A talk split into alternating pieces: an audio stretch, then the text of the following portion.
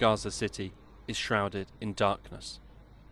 With no electricity, the only light comes from the fires. As Israeli planes strike another target, a bright flash illuminates a patch of sky. Smoke billows up. A moment passes, and then another airstrike.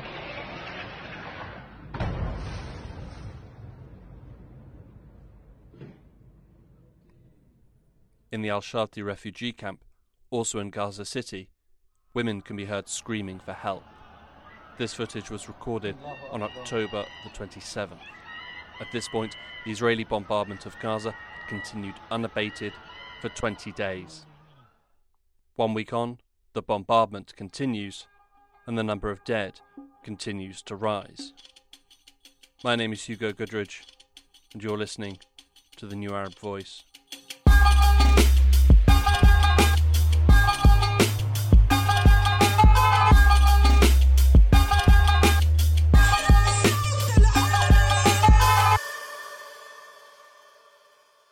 Following the brutal attack by Hamas on October 7th, everyone knew that Israel would respond.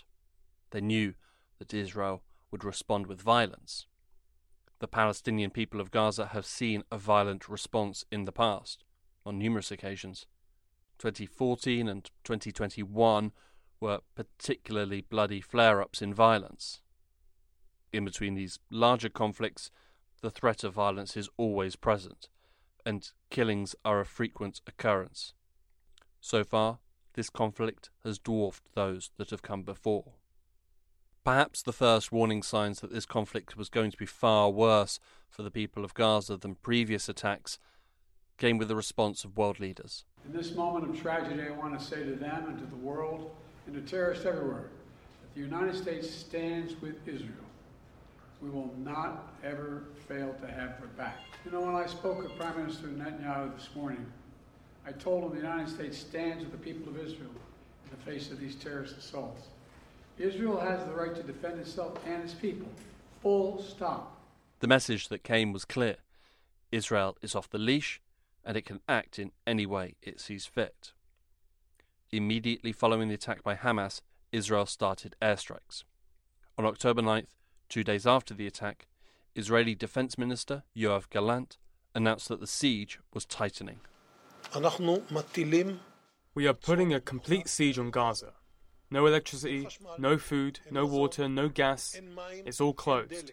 We're fighting animals and are acting accordingly.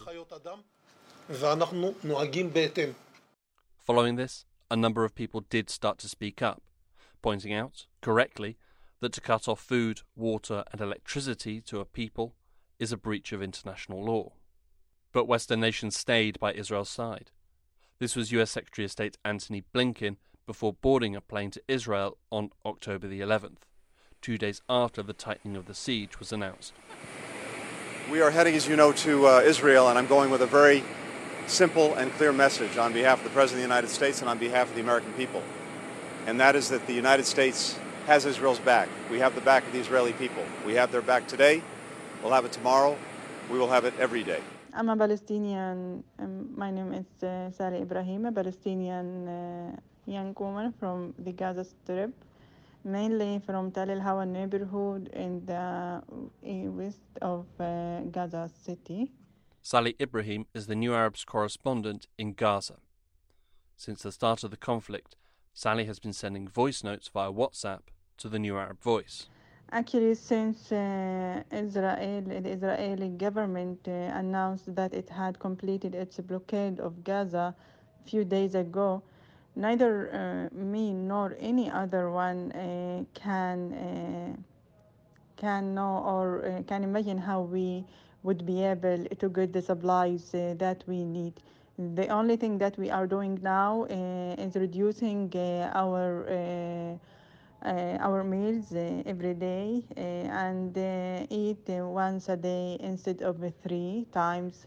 In addition, we try all the time to think about how we how we would protect ourselves from the death, mainly amid the ongoing Israeli aircrafts that threaten that threaten our lives and um, and uh, attack uh, a lot of people without even alarming uh, them. With the siege tightened and the intense bombardments continuing, nowhere in Gaza was safe. The intense death and destruction continued day after day. On October 13th, something different fell on the people of Gaza. Against an intense blue sky, a cloud of white fluttering flyers fell into Gaza. They carried a message Leave. It read Evacuate your homes immediately and go south of Wadi Gaza. On the flyer was a rough map of the Gaza Strip with a line drawn across it. They were told that the north was no longer safe and that they must move south below the line. The area, now effectively declared to be a battlefield by the Israeli military, was home to 1.1 million people. They were given 24 hours to leave. The order was condemned by the UN and the World Health Organization. A spokesperson for the WHO addressed reporters. WHO joins the wider United Nations appeal to Israel to immediately rescind orders for the evacuation within the next 24 hours of 1.1 million people living north of Wadi Gaza. Moving severely ill people, and remember, many of those are children. And uh, these severely ill people whose injuries mean their only chances of survival is a is uh, being on a life support such as mechanical ventilators. So moving those people is a death sentence. Some stayed in defiance. Many could not leave. Others took what they could and headed south. Unclear of where they could stay and where was safe. All they could do was go south and hope.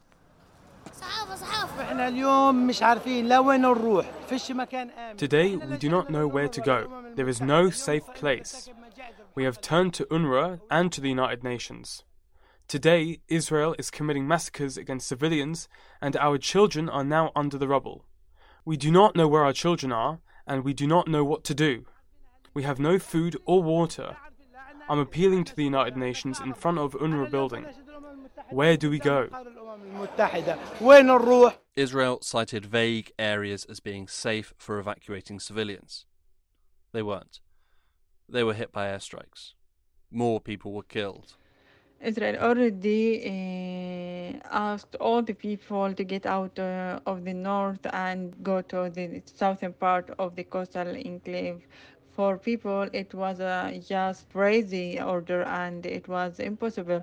But under the ongoing israeli airstrike the people were forced to do and to implement what israel ordered uh, them. Yes i saw thousands or maybe hundreds of thousands on our road while we while we were trying uh, to keep to leaving uh, this um, our gaza city and heading to the southern part of uh, of the coastal enclave. It was a terrible, and uh, we had witnessed a new massacre committed by the Israeli warplanes as they attacked some vehicles, civilian vehicles, and killed more than 70 people on the road of Salah ad-Din, the main road linking between Gaza and the other governorates from the northern parts to the southern part of, of Gaza. Is I, once we arrived to, to Deir el-Balah, we have we have uh, witnessed a high a high number of people who live in, in the public streets and they don't have even any places that they could uh, Eh, eh, evacuate or they could displace inside them, which uh, prompted the, the, locals here in Deir el-Balah to open their wedding halls, public clubs, sports clubs, as well as other farms to the people just to allow them to be inside area or inside specific places that they can sleep under the Israeli ongoing airstrikes. On the evening of October 17th, it was reported that the Al Ahli hospital in Gaza City was hit by a blast, and hundreds were reported dead. At the time, the building was packed with families who had sought shelter from the bombings. In the days that followed, intense confusion abounded. Initial reports blamed an Israeli airstrike. Counterclaims said that a rocket fired by Hamas had fallen from the sky and hit the hospital. Open source analysis was shared online. Some of it showed that a Hamas rocket was to blame.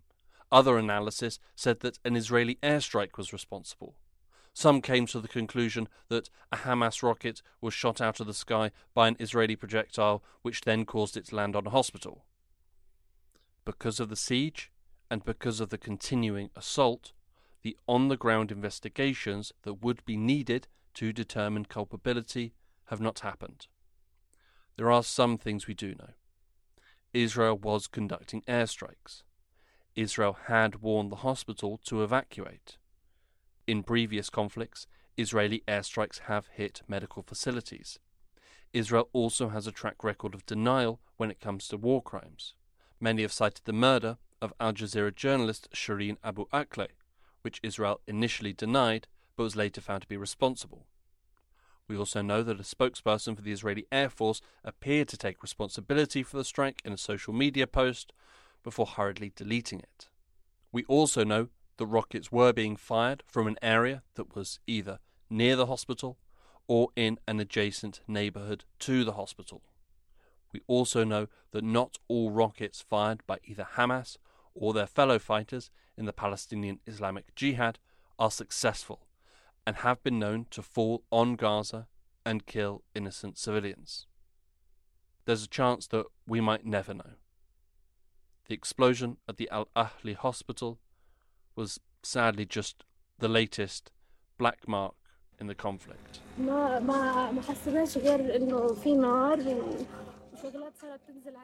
We just felt there is a fire and things were falling on us.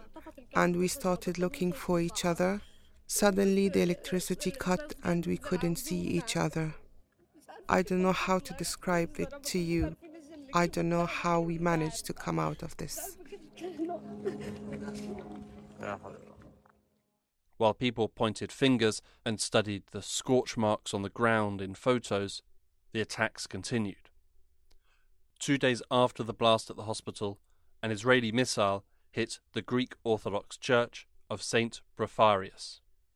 Dating back to the 12th century, it is believed to be the third oldest church in the world. When the church was hit, there were over 450 men, women, and children, Christians and Muslims, sheltering from the carnage. At least 16 were killed, and the church, built by crusaders, was reduced to a pile of rubble. The massacre continued. Every day the death toll grew, the hospitals became overwhelmed, the medicine supplies were scarce and then non existent. The fuel needed to power life saving equipment ran low and then ran out. Homes, schools, businesses, bakeries, everything has been bombed. There's nowhere to go, and nowhere is safe. In desperation, many have travelled to the Rafah crossing in the south, hoping to escape into Egypt. The Rafah crossing was also bombed. Ten days on from the start of the conflict, half of Gaza's population of 2.2 million people had been forced from their homes. On the evening of October 27th, Gaza lost contact with the world. The two major phone networks that serve the Strip and provide life saving lines of communication were cut by Israel. Fear and panic spread. Overnight, intense bombardments hit the Gaza Strip. No warnings could be given, no ambulances could be called for. Nothing in, nothing out. The people of Gaza, who already felt abandoned by the international community, were alone in the dark, under fire, and scared. The next day, the Israeli army released this video on social media. Attention, citizens of Gaza, listen carefully. This is an urgent military advisory from the Israel Defense Forces. For your immediate safety, we urge all residents of northern Gaza and Gaza City to temporarily relocate south. Let me repeat. We urge all residents of northern Gaza and Gaza City to relocate south immediately. This, this warning for the people of Gaza was sent in English on social media to a population who had already suffered yet another intense night of violence and had no access to the internet. Connection was later restored, but it remains patchy. 24 days after the initial Hamas attack, Israel started to intensify ground operations in northern Israel. Simultaneously, the densely packed Jabalia refugee camp was hit by an Israeli airstrike. The largest of eight refugee camps in the Gaza Strip, with a population of 116,011 people living in a 1.4 square kilometre area, Jabalia refugee camp was one of the most densely populated areas in the Gaza Strip. One day later, on November 1st, it was hit again. Over two days and two airstrikes, at least 195 people were killed. On November the 1st, the latest death toll was released by the Ministry of Health. 9,061 have been killed, including 3,760 children. 22,911 have been injured. Tomorrow it will be more. The next day it will rise again and again and again. The violence in the Gaza Strip is intense and will continue killing people. The violence has also impacted the intense humanitarian crisis in the Gaza Strip. The humanitarian situation in Gaza was already at crisis points before October the 7th, largely because of the illegal and inhumane 16 year old blockade and the regular military attacks on what, some 2.2 million people trapped in the strip. This is Kristyan Benedict, the crisis response manager at Amnesty UK. Israel imposed a full blockade on Gaza in June 2007. By land, sea, and air, the Israeli authorities severely limited entry of materials into the Gaza Strip, including food, medicine, and building materials. Israel also limited who could leave Gaza, with work permits for Palestinians in Gaza heavily restricted and requests to travel for medical procedures, including life saving treatment, often denied. By the time the siege entered its 15th year in 2022, 80% of the population were dependent on humanitarian assistance in some capacity, with over 60% needing food assistance. Almost half the population was unemployed, half the population under the age of 18, and 78% of piped water in Gaza was unfit for human consumption. Now we are at unprecedented levels of human suffering. We haven't seen this before. Children, women, the elderly, people with disabilities, all of them are going without water, without food, medicine, the very things that are needed to keep them alive. And then they're having to contend with these relentless Israeli bombardments in a place where there's absolutely no safe areas. And Israel is not making any distinction between civilians and combatants. With the start of the recent Israeli bombardment, the siege has only intensified. The borders with Israel that did see a small trickle of aid were sealed, and the Rafah crossing in the south of the Gaza Strip, where most of the aid came from, was also closed shut. Compared to pre October the 7th, where you were talking something like up to 500 trucks of aid a day going into Gaza. And there was a humanitarian crisis then. Now you're looking at a trickle. Less than 100 trucks have gone in since this crisis started. So we are seeing deliberate collective punishment, which is a war crime, and it needs to be called out by all UK political leaders. Amid all the violence, it is worth asking the question what does Israel want? I think the IDF and other military officials and political officials, including the Israeli Prime Minister Bibi Netanyahu, was clear that the primary objective is to obliterate Hamas, is to ensure that Hamas ceases to exist. Hamas, as well as other groups that have also um, perpetrated this unprecedented attack on Israel. So that would include Palestinian Islamic Jihad, as they have presence in Gaza as well. This is Merissa Khurma the program director of the Middle East program at the Wilson Center. how this happens is the question that is extremely difficult to answer given the civilian population in Gaza, while the target for the IDF are Hamas militants, commanders, and those who planned and perpetrated the attack. What we are seeing, of course, is a significant human toll, not only in terms of internal displacement, but in terms of the uh, the death toll. If Israel remains determined to complete its objective of destroying Hamas, and its determination does not seem to be wavering, then the cost of civilian life will be extremely high. So the natural follow up question would then be if Israel does achieve its objective, what will it do with what remains of Gaza? The scenarios that are out there are difficult to imagine being realistic at this point because it is a very complex situation. We're seeing a lot of destruction to infrastructure in Gaza, so there will be a lot to do in terms of just reconstruction. But there's more than that. It's it's just it's beyond the concrete. It's about governance. Who will take over? Who will maintain security um, at the border? There are a handful of options, although none are appealing to any side.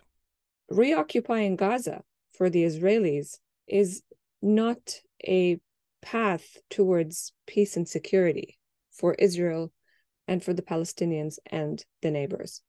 Bringing in and some some sort of international force that comprises different countries, particularly from the West, is also very risky and at this point unimaginable. Inviting Arab countries to be part of such a force or part of such an international umbrella to govern Gaza is also at this point very difficult to imagine. So there are conversations that are already taking place, as they should, about the day after.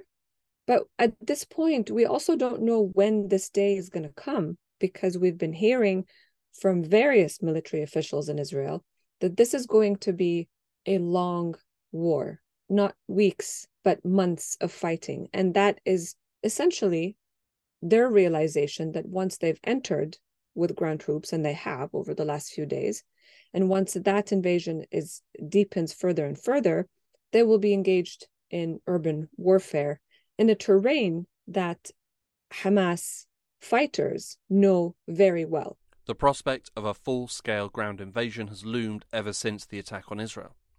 In part, it has started, but currently it's not a quote unquote full invasion. When it does start, they'll be facing the armed wing of Hamas. Known as the Izz ad-Din al-Qassam Brigades, their exact numbers are not known, but they are believed to number around 30 to 40,000 fighters. Not as sophisticated as the Israeli military with its access to US military technology, but they do have access to thousands of rockets, including long range missiles and drones. Perhaps its most feared asset is the group's network of tunnels. The tunnel system that Hamas has built over the years does give them an advantage over the terrain because they know these tunnels and the ins and outs better than anyone else. How intricate and how detailed and how extensive they are is also not not something that we are aware of and and, and we know uh, very well at this point but it certainly gives them an advantage in the fighting, which makes urban warfare even more difficult and more costly in terms of human life. Just recently, footage was shared on social media that showed how effective these tunnels can be. Out of a tunnel, covered by undergrowth, a Hamas fighter emerges. He is able to run to the side of an Israeli tank and place a hand primed explosive on the side. The explosion disables the tank's defences and allows two fellow Hamas fighters to fire RPG rounds at the tank and destroy it. Urban warfare is always a challenge. A prime example of this came with Russia's invasion of Ukraine. A vastly larger force, Russia, was held up and ultimately pushed back from Ukrainian urban environments. Any Russian victories over Ukrainian towns and cities have been grinding and costly in both materials and human life. Urban warfare is even more challenging when you're facing an enemy who knows the land better than you and has prepared the ground in anticipation of your attack, as Hamas has done with its tunnels. A high death toll for an attacking Israeli force could be considered likely. So, this is also a consideration that may add more pressure domestically on Netanyahu's war cabinet, on Prime Minister Netanyahu himself. And then there's also pressure from various actors, particularly from the regional leaders, neighboring countries, Jordan, Egypt, and others in the GCC, Saudi Arabia, the United Arab Emirates, Bahrain, Qatar, all of these Arab countries that have been pressing for de escalation from day one, knowing very well that as this extends and expands further and further within Gaza, the likelihood or the risks of escalation beyond Gaza also elevate tremendously. And so there are many different considerations. And I think it's really difficult to predict at this point how long this is going to last. We know what we hear from the Israeli generals and the, the IDF and the prime minister that the way they see it, the way they have planned it or are planning this, is that it will take months. But the reality on the ground, day to day, is very different. And so far, we've been seeing things shifting so quickly on the ground, the death toll increasing by the hour. And it's really difficult to predict how this is going to go and how it's going to unfold and when it, when it will end. Even as Israel engages with Hamas on the ground, it looks more than likely that the bombardment of civilian areas will continue. As this happens, it is more than likely that Israel will face continued accusations that it is committing the crime of genocide. Kristyan Benedict again. Our researchers at Amnesty, we're investigating everything we can. So we have ongoing research into very clear war crimes and other violations of international humanitarian law conducted by Israel's military. That research will give us that additional evidence to make that determination of whether the crime of genocide is actually happening. The UN Genocide Convention, signed in 1948, defines what genocide is. It says that genocide is the intent to destroy in whole or in part a national, ethnic, racial, or religious group.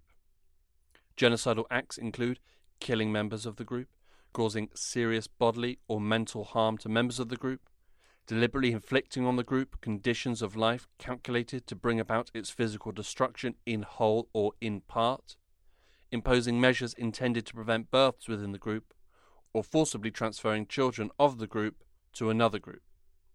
Genocide is, obviously, an incredibly serious crime, and accusations of genocide should also be taken incredibly seriously.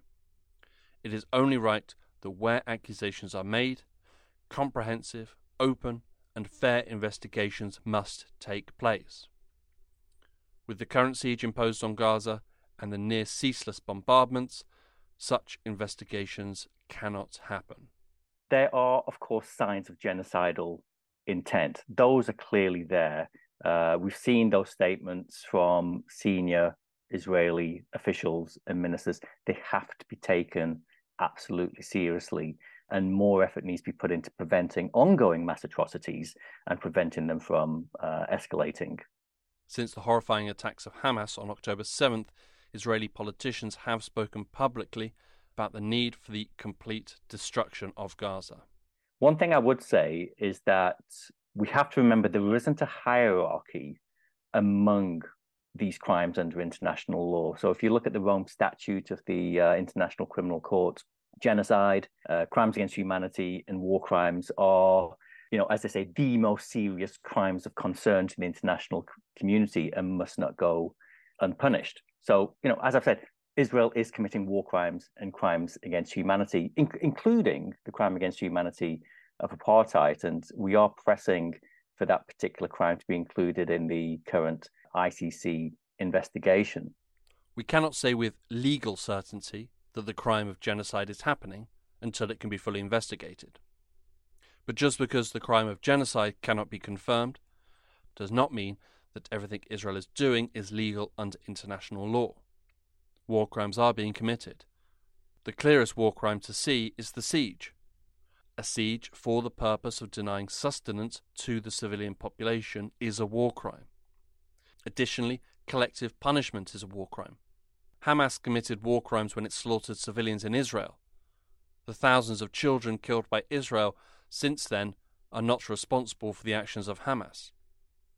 By collectively punishing the Palestinian people of Gaza, Israel is committing a war crime.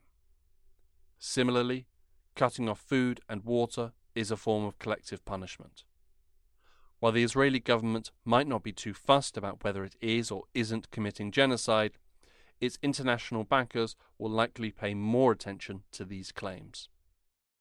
I think that positions and policies have shifted somewhat since October 7th, since the initial sort of few days or, or you know, two weeks of the October 7th attack, from just, you know, looking at the rhetoric coming out of various Western governments, primarily the United States, from, you know, Israel has the right to defend itself in, in all the ways that it that it sees fit, um, to messaging that's more focused on respecting the rules of war and the the you know international humanitarian law. And there will be more and more outcries in that direction as the death toll rises in Gaza which it is on a daily basis. We're already hearing calls from various international organizations particularly those who are trying to ensure that the humanitarian aid much needed humanitarian aid is able to enter Gaza and reach those who need it. Any move by Israel supporters away from complete approval of their brutal bombardment is a good thing. But it does require Israel listening and acting on the concerns of its supporters.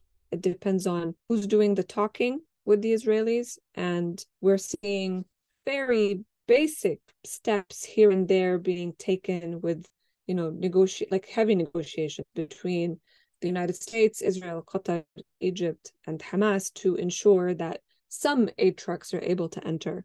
And we've seen that you know the numbers are increasing, but it's really trickling in at this point you know relative to the to the needs of the population particularly those who are internally displaced there's a lot more that has to happen it's very difficult to determine at this point who will have the most leverage to influence the course of things on the ground as we move forward. But there is definitely mounting pressure uh, from various sectors around the world.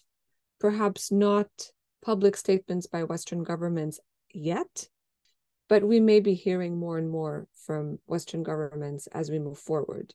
The rhetoric has already shifted, but perhaps not enough. What is told in private is certainly in line with what many of these organizations are calling for respect for uh, for international humanitarian law as the violence in Gaza has intensified protests around the world against the violence have also intensified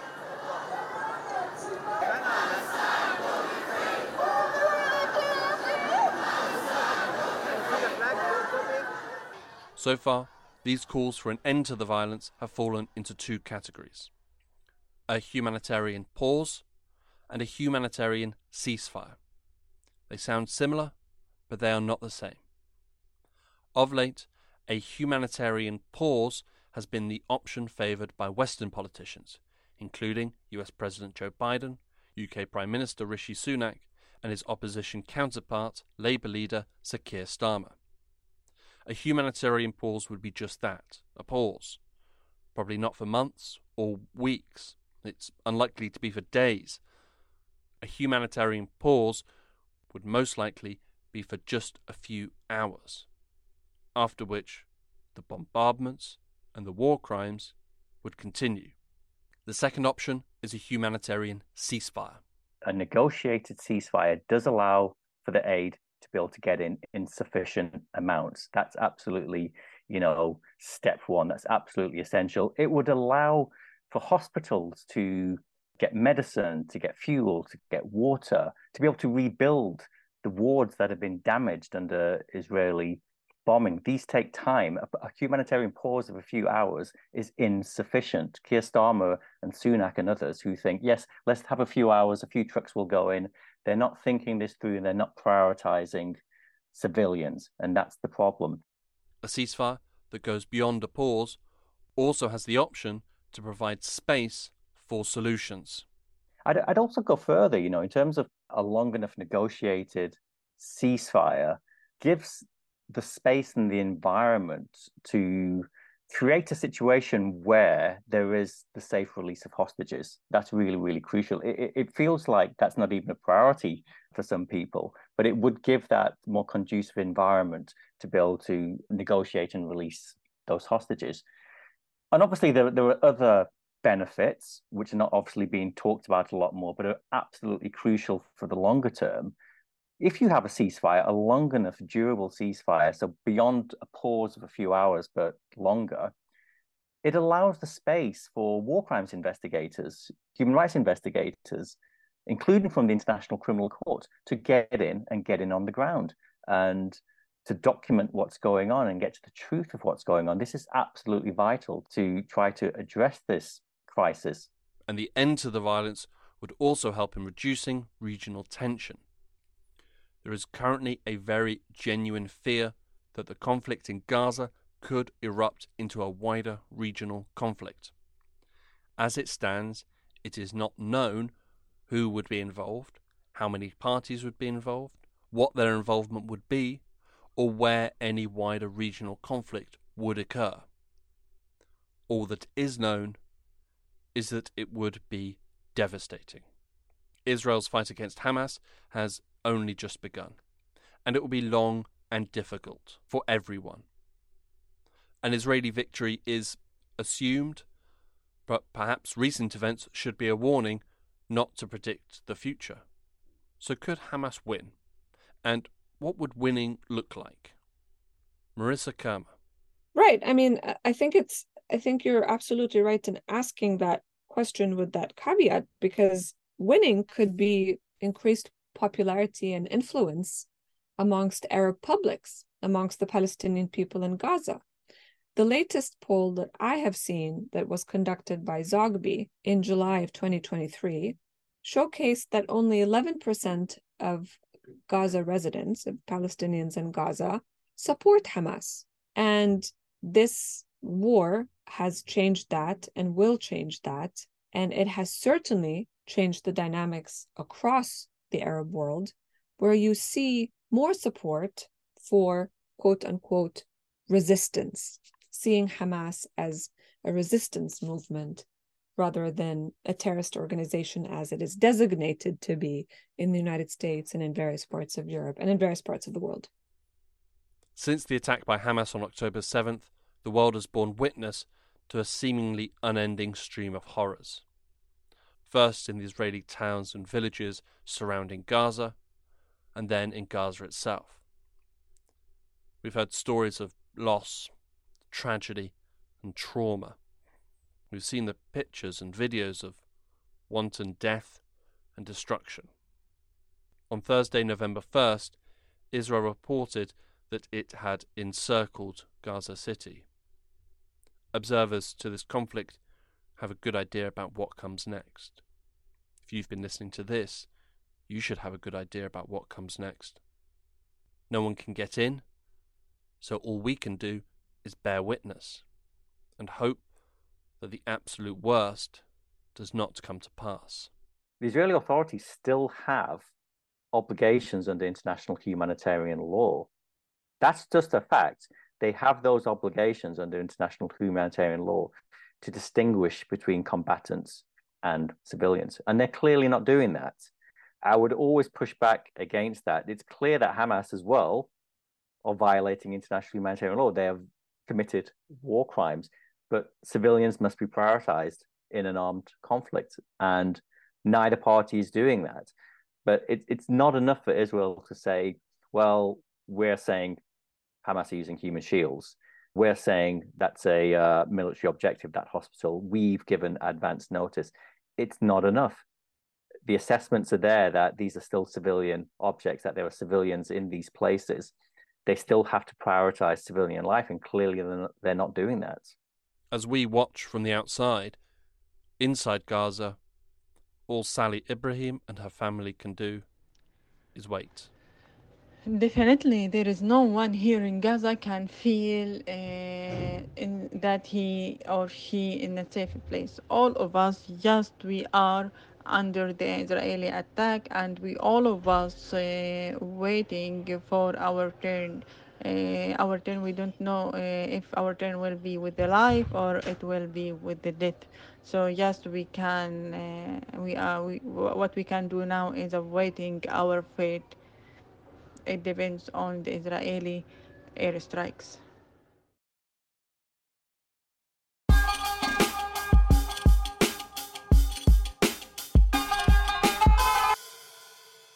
This episode of The New Arab Voice was written and produced by me, Hugo Goodridge. Our theme music was by Omar al-Fil. The New Arab Voice will be back next week. Until then, you can find all our previous episodes on all major podcast platforms. You can also check out our Instagram page and Twitter account, both at The New Arab Voice, for additional content. We also have a weekly newsletter which you can sign up for. Find the link in the show notes. You can subscribe to the podcast so you never miss an episode. And you can also rate and review, which helps us spread the word. Don't forget to follow The New Arab on Facebook, Twitter, and Instagram for all the latest news, analysis, and opinion from the region.